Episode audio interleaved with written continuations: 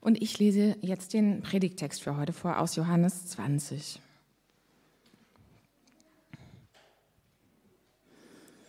Thomas, auch Didymus genannt, einer der zwölf, war nicht dabei gewesen, als Jesus zu den Jüngern gekommen war. Die anderen erzählten ihm, wir haben den Herrn gesehen. Thomas erwiderte, erst muss ich seine von den Nägeln durchbohrten Hände sehen. Ich muss meinen Finger auf die durchbohrten Stellen und meine Hand in seine durchbohrte Seite legen. Vorher glaube ich es nicht. Acht Tage später waren die Jünger wieder beisammen. Diesmal war auch Thomas dabei. Mit einem Mal kam Jesus, obwohl die Türen verschlossen waren, zu ihnen herein. Er trat in ihre Mitte und grüßte sie mit den Worten, Friede sei mit euch. Dann wandte er sich an Thomas. Leg deinen Finger auf diese Stelle hier und sieh dir meine Hände an, forderte er ihn auf. Reich deine Hand her und leg sie in meine Seite. Und sei nicht mehr ungläubig, sondern glaube. Thomas sagte zu ihm, Mein Herr und mein Gott. Jesus erwiderte, Jetzt, wo du mich gesehen hast, glaubst du. Glücklich zu nennen sind die, die nicht sehen und trotzdem glauben. Ja, guten Morgen. Wir befinden uns mitten in einer Predigtserie, die sich mit den Geschehnissen nach der Kreuzigung und der Auferstehung von Jesus beschäftigen. Und wir schauen uns in dieser Serie bestimmte Personen ganz genau an oder ein bisschen genauer an, die Jesus nach seinem Tod und nach seiner Auferstehung äh, in irgendeiner Form begegnen. Und diese Begegnungen sind tatsächlich sehr unterschiedlich. Letzte Woche hatte Joe sich äh, mit Maria aus Magdala auseinandergesetzt und diese Woche geht es um Thomas. Sein Name bedeutet Zwilling. Das kommt von einem aramäischen Wort, äh, Tome, und für alle, die kein Aramäisch konnten, hat der Verfasser des Johannesevangeliums direkt noch die griechische Übersetzung dafür angefügt. Falls ihr mich bis jetzt noch nie predigen gehört habt oder mich nicht kennt, also ich habe einen kleinen nerdigen Fable für Sprache. Ähm, ich frage mich ganz, ganz oft, woher Worte kommen und äh, was sie bedeuten und was sie noch bedeuten könnten. Ähm, deshalb, ähm, genau, wundert euch nicht, wenn ich da öfter mal irgendwie auf sowas näher eingehe, weil ich das spannend finde. Und wenn der Verfasser vom Johannesevangelium eben in diesem Text so zweimal betont, äh, Thomas, der ist übrigens der Zwilling, also er wird auch Zwilling genannt, dann hat das meistens auch eine Funktion, dann hat das eine Bedeutung. Und wenn ich das dann lese mit meinem äh, eben kleinen nerdigen Fable für Sprache, dann gehen bei mir sofort die Alarmglocken an. So, warum macht er denn das? Und das deutsche Wort für Zwilling hat genau wie das deutsche Wort Zweifel eine Zahl im Namen. Ich frage jetzt nicht, und welche oder so, dafür seid ihr zu alt, aber ähm, es ist mir eben aufgefallen. Und Thomas hatte ja dann vermutlich als Zwilling noch einen sehr, sehr ähnlich aussehenden Bruder. Und dieser Bruder war vermutlich der Ältere. Es gibt ein paar Geschichten im Alten Testament, ähm, die zeigen, dass Zwillinge im jüdischen Umfeld eher keine so positive ähm, ja, Bedeutung hatten. Meistens geht es da, wenn man an Jakob und Esau denkt, zum Beispiel um Rivalitäten, die schon im Mutterleib anfangen. Ja? Und Zwillinge, da assoziiert der antike Hörer oder der jüdische Hörer auch gerne eben dann Feindschaft, Rivalität miteinander. Und oft war es so, dass sich die Eltern, vielleicht ist das heute, in manchen Kulturen ist das auch so, da, dass man sich den Namen schon überlegt, bevor das Kind geboren wird und äh, damals gab es eben noch keinen Ultraschall und alles sowas. Und dann war es plötzlich tatsächlich eine Überraschung, dass da noch ein zweites Kind äh, da war. Und man hatte nur einen Namen. Und dann hat man eben den, der zuerst auf der Welt kam, so genannt mit diesem Namen. Und der zweite war dann einfach der Zwilling. Das ist schon irgendwie ein bisschen traurig. Also ähm, das ist so ein bisschen wie so ein Anhängsel. Ne? Und dem Volksglauben nach war auch der zweitgeborene Zwilling der Schwächere.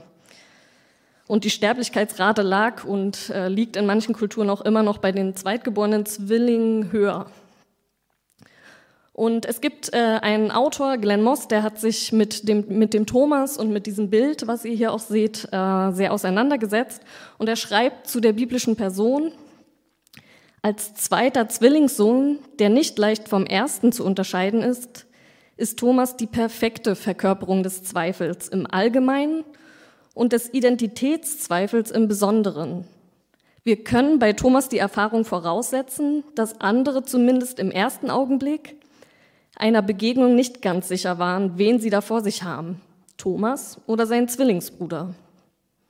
Ich finde das eine äh, spannende Theorie und lasst uns das auch ein bisschen im Hinterkopf haben, wenn wir uns die Thomas-Geschichte heute ein bisschen näher anschauen. Die Geschichte vom ungläubigen Thomas, die ist schon seit Jahrhunderten Teil unseres kulturellen Gedächtnisses. Und zumindest, wenn wir aus einer jüdisch-christlichen äh, geprägten Gesellschaft kommen, dann haben wir das schon mal irgendwie gehört oder irgendwo im Hinterkopf abgespeichert. Und meine Frage ist ein bisschen, ist er wirklich der ungläubige Thomas? Er ist ja einer dieser Charaktere, mit denen ich mich persönlich sehr gut identifizieren kann. Einmal, weil ich selbst skeptisch bin bei Dingen, die mir andere erzählen. Und ich finde eine gesunde Skepsis im Sinne von, ich muss nicht alles glauben, was man mir erzählt, äh, auch total angebracht. Vor langer Zeit habe ich mal ein halbes Jahr in Peru gelebt. Ähm, das war Anfang der 2000er in einer ja, mittelgroßen Andenstadt und damals gab es dort nicht sehr viele Weiße. Und mir wurde wirklich permanent erzählt, wo man mich überall gesehen haben will. Ähm, also jede weiße Frau war ich plötzlich sozusagen, ja. Und dann hat man mir erzählt, du warst doch da am Donnerstagabend in dieser Bar. Und ich dachte so, hä, was für eine Bar? Ich kenne überhaupt diese Bar gar nicht. Und das ist mir aber wirklich öfter passiert und ich habe immer wieder versucht, den Leuten zu sagen, also an diesem Tag um diese Uhrzeit war ich da und da, aber es, es hat äh, sich hartnäckig gehalten, man hat mich überall gesehen. Und an diese Geschichte musste ich denken, als ich die Thomas-Erzählung gezählt habe, äh, gelesen habe. Denn wo war der denn, als Jesus den anderen am Sonntagabend erscheint? Wissen wir ja nicht genau. Er war auf jeden Fall nicht dabei, als das Mega-Ereignis passiert, wovon wir jetzt noch reden im Prinzip. Und ich glaube auch, dass Thomas sofort gemerkt hat, dass irgendwas passiert ist, dass die anderen besonders aufgeregt waren und vielleicht auch alle durcheinander geredet haben.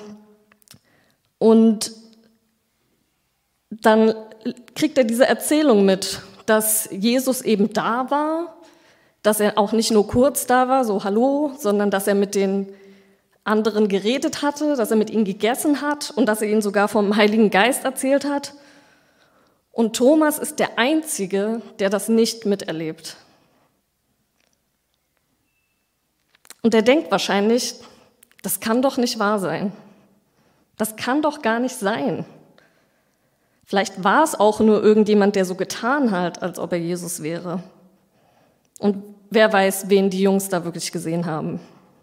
Und wenn es doch Jesus war, wieso ist er mir, mir Thomas, dann nicht auch irgendwo erschienen? Maria aus Magdala, die hatte ihn ja anscheinend auch schon morgens am Grab gesehen. Ich glaube, Thomas kam das alles sehr, sehr komisch vor. Und das ist ja auch ein bisschen verletzend, der Einzige zu sein, der bei so einem krassen Wunder fehlt, wenn es denn stattgefunden hat. Und auch hier bin ich dann wieder voll bei Thomas. Ihm liegt das Herz auf der Zunge und er verkündet direkt in die Runde, was er denkt. Erst muss ich seine von den Nägeln durchbohrten Hände sehen. Ich muss meinen Finger auf die durchbohrten Stellen und meine Hand in die durchbohrte Seite legen. Vorher glaube ich es nicht. Also ungefähr so, ich glaube euch kein Wort. Ihr könnt mir hier alles erzählen, aber ich muss das selbst sehen. Und dann muss ich es nicht noch selbst sehen, sondern ich will das Wunder direkt anfassen. Was macht denn das Bild mit euch? Ihr seht es jetzt besser als ich, äh, wenn ihr das da so seht. Der Finger in der Wunde. Eklig, oder? Also ich fand es ein bisschen eklig auf den ersten Blick. Ähm, der bohrt da so rein in eine offene Stelle, da kommt mir irgendwie sowas. Ne?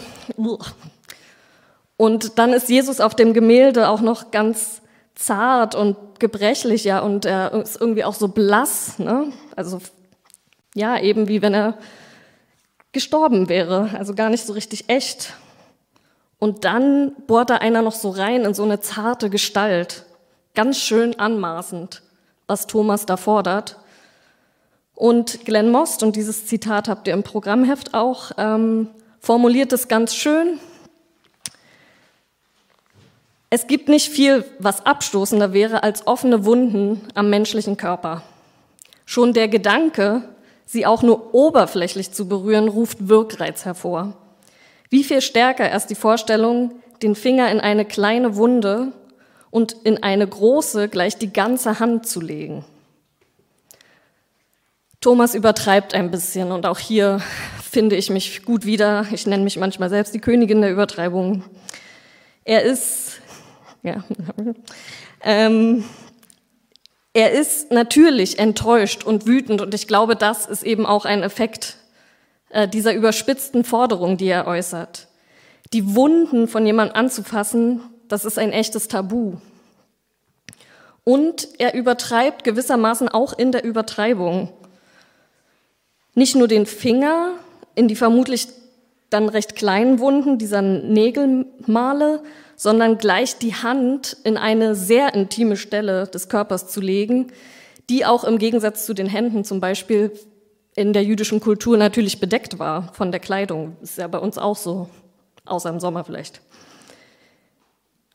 Und Thomas ist da, glaube ich, schon ein bisschen übers Ziel hinausgeschossen, ohne sich äh, auch Gedanken zu machen, was die Konsequenzen dieser äh, Forderung sein könnten.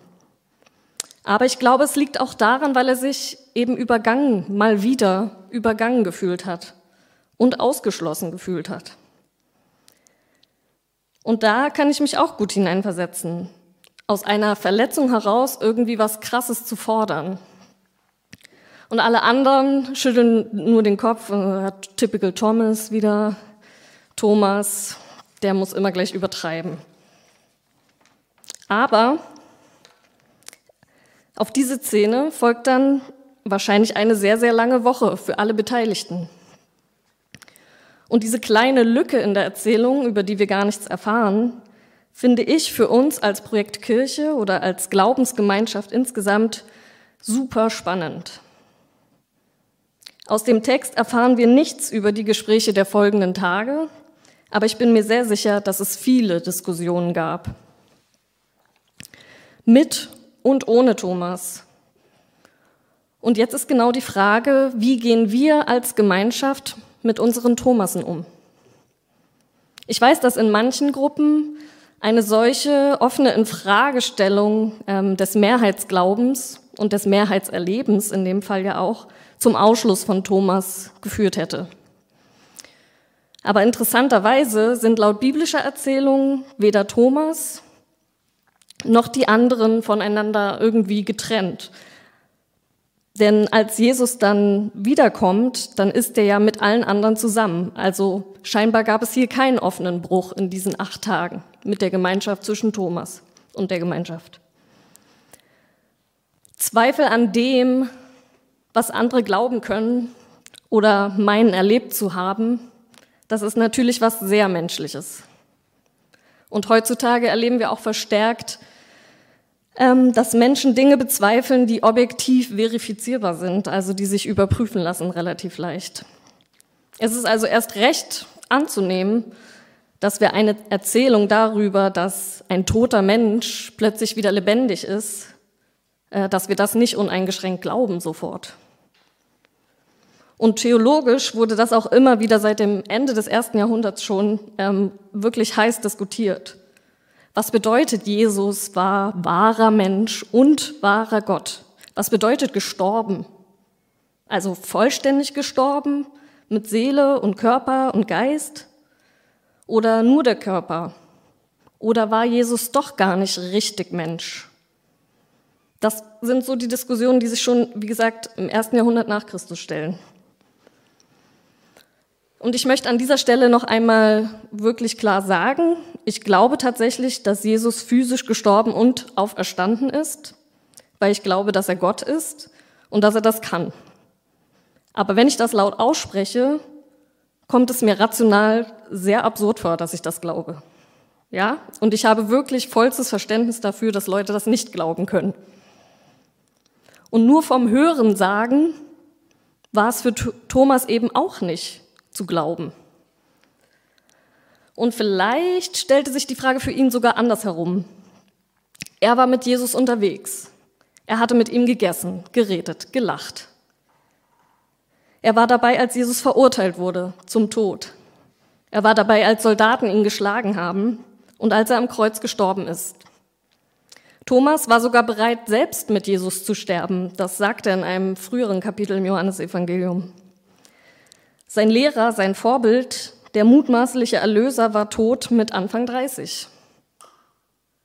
Thomas Frage war vielleicht eher, ob dieser Jesus vielleicht doch nur ein Mensch war und eben kein göttlicher Befreier oder Retter. Ist er da vielleicht dem Falschen hinterhergelaufen? Und was, wenn er beinahe sein Leben für einen Lügner geopfert hätte? Nach allem, was er mit Jesus erlebt hatte, warum war da jetzt diese Dunkelheit? Nach all den Heilungen, nach all den Befreiungen, warum jetzt diese große Enttäuschung? Kennst du diese Fragen?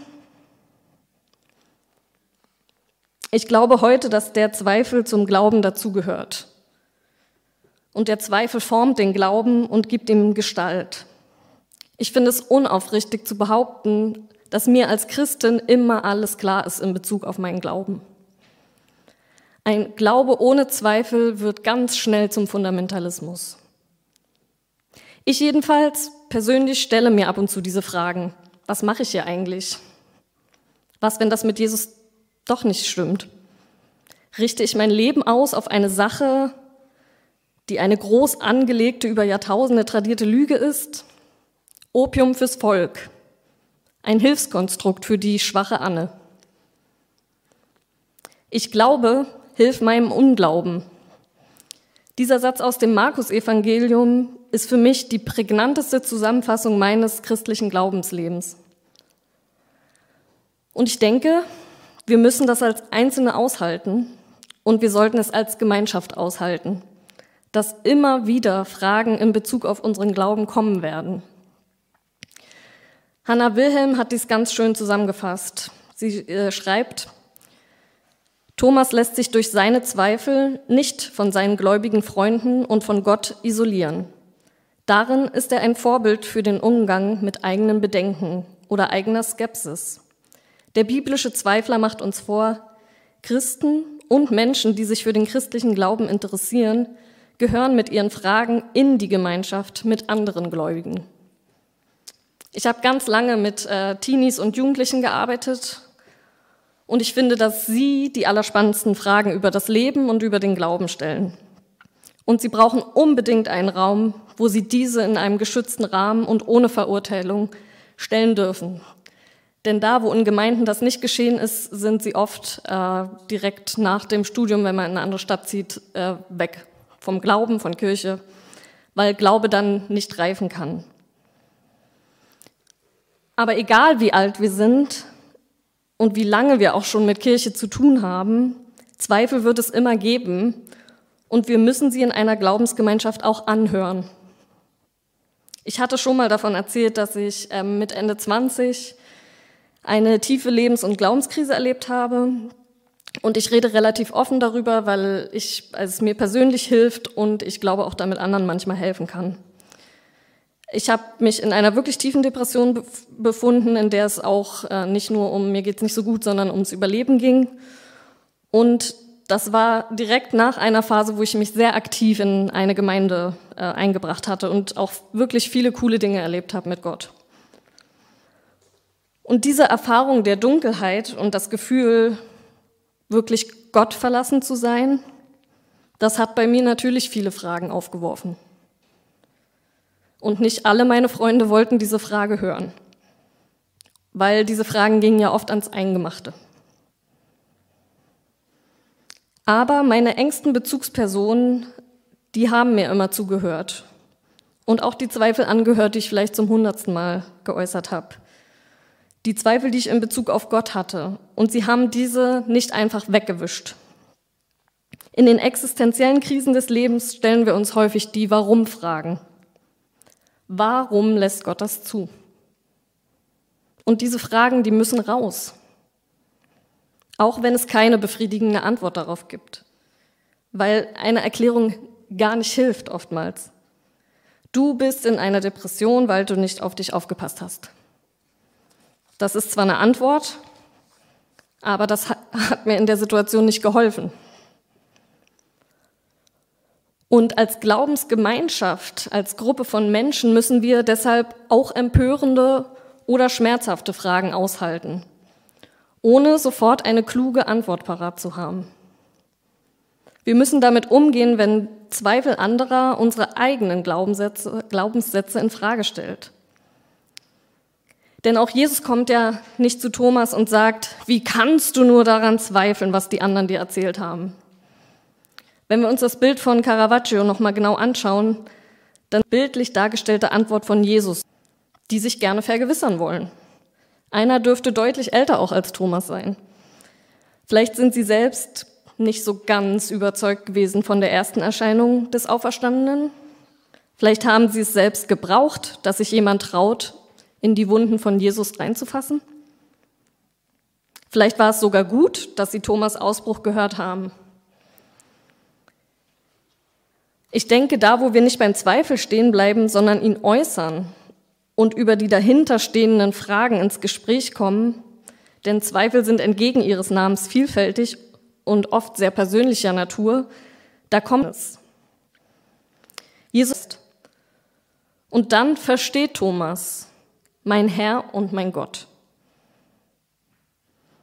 Er reiht sich damit ein in eine Menge von Personen, die Jesus zunächst missverstehen oder ihn erst einmal gar nicht erkennen.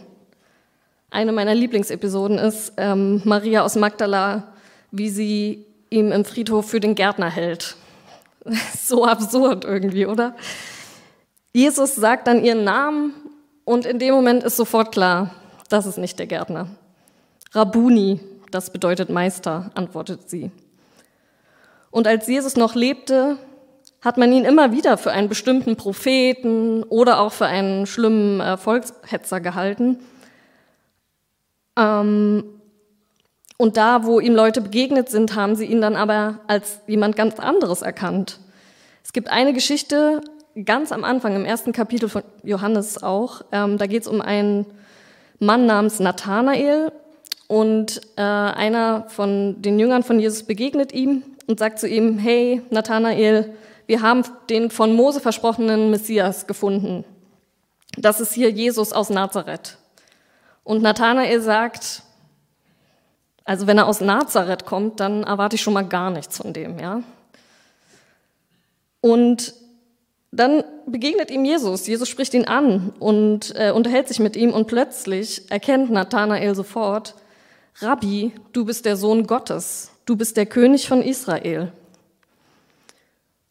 Und natürlich kann uns Zweifel trennen und isolieren von Menschen und auch von Gott. Dessen bin ich mir vollkommen bewusst. Aber ich lese diese verschlossene Tür in dieser Erzählung von Thomas auch ein bisschen als Symbol für den Zweifel. Wir können uns als Menschen hinter der Trauer, Wut, Scham, Schuld und auch dem Zweifel verschanzen. Wir können uns einigeln, sodass keiner mehr an uns herankommt. Zweifel kann lähmend sein und genau deshalb glaube ich, dass wir ihn teilen müssen. Wir hatten ähm, ja einen Filmtipp euch gegeben für Im Zweifel. Ich weiß nicht, wer den Film gesehen hat, aber da ähm, kommt das Thema eben auch nochmal sehr gut drin vor. Und ein Zitat aus diesem Film, den die Pfarrerin, die Hauptfigur dort äh, sagt, möchte ich eigentlich gerne nochmal vorlesen. Ich versuche mich dem Zweifel nicht hinzugeben diesem anspruchsvollen Freund. Lasst uns also gemeinsam zweifeln, denn der Zweifel kann ein Ort der Begegnung sein, ein Ort, an dem wir uns gegenseitig trösten. Und das äh, wünsche ich mir irgendwie auch, dass wir uns gegenseitig im Zweifel trösten. Und manchmal, das hatte ich auch schon mal gesagt, kann es sein, dass eine Person vielleicht nicht mehr glauben kann, aber trotzdem von der Gemeinschaft mitgetragen wird und die anderen für sie glauben. Ich weiß nicht, ob ihr das so ein bisschen nachvollziehen könnt.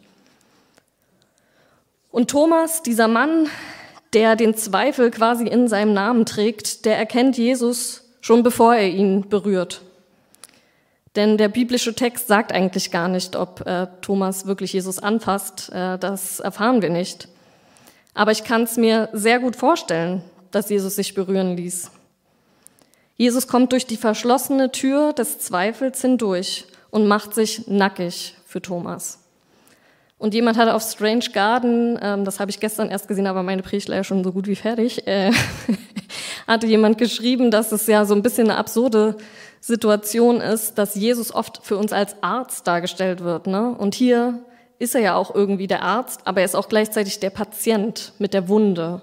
Und das finde ich auch einen sehr interessanten Gedanken, der in diesem Bild auch vorkommt. An den hatte ich tatsächlich gar nicht gedacht.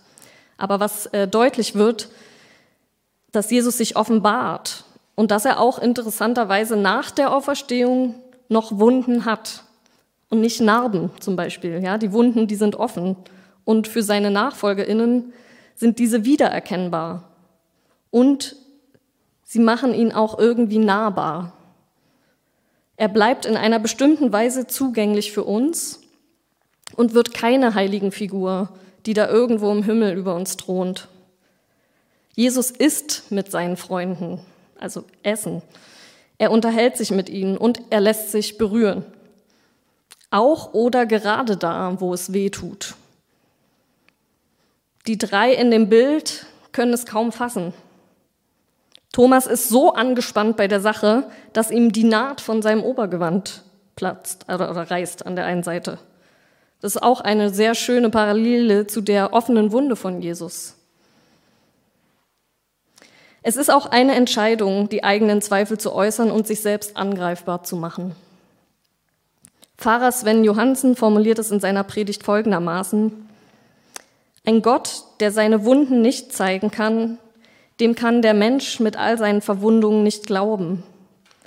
Nicht nur für Thomas, auch für die anderen Jünger werden die Zeichen des menschlichen Leidens, die auch in seiner göttlichen Gestalt nicht verschwunden sind, zum Tor für den Glauben.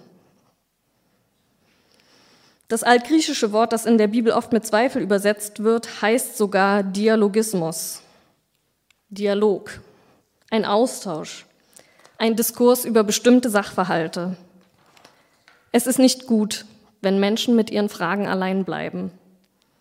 Das zumindest ziehe ich aus der Thomas-Erzählung.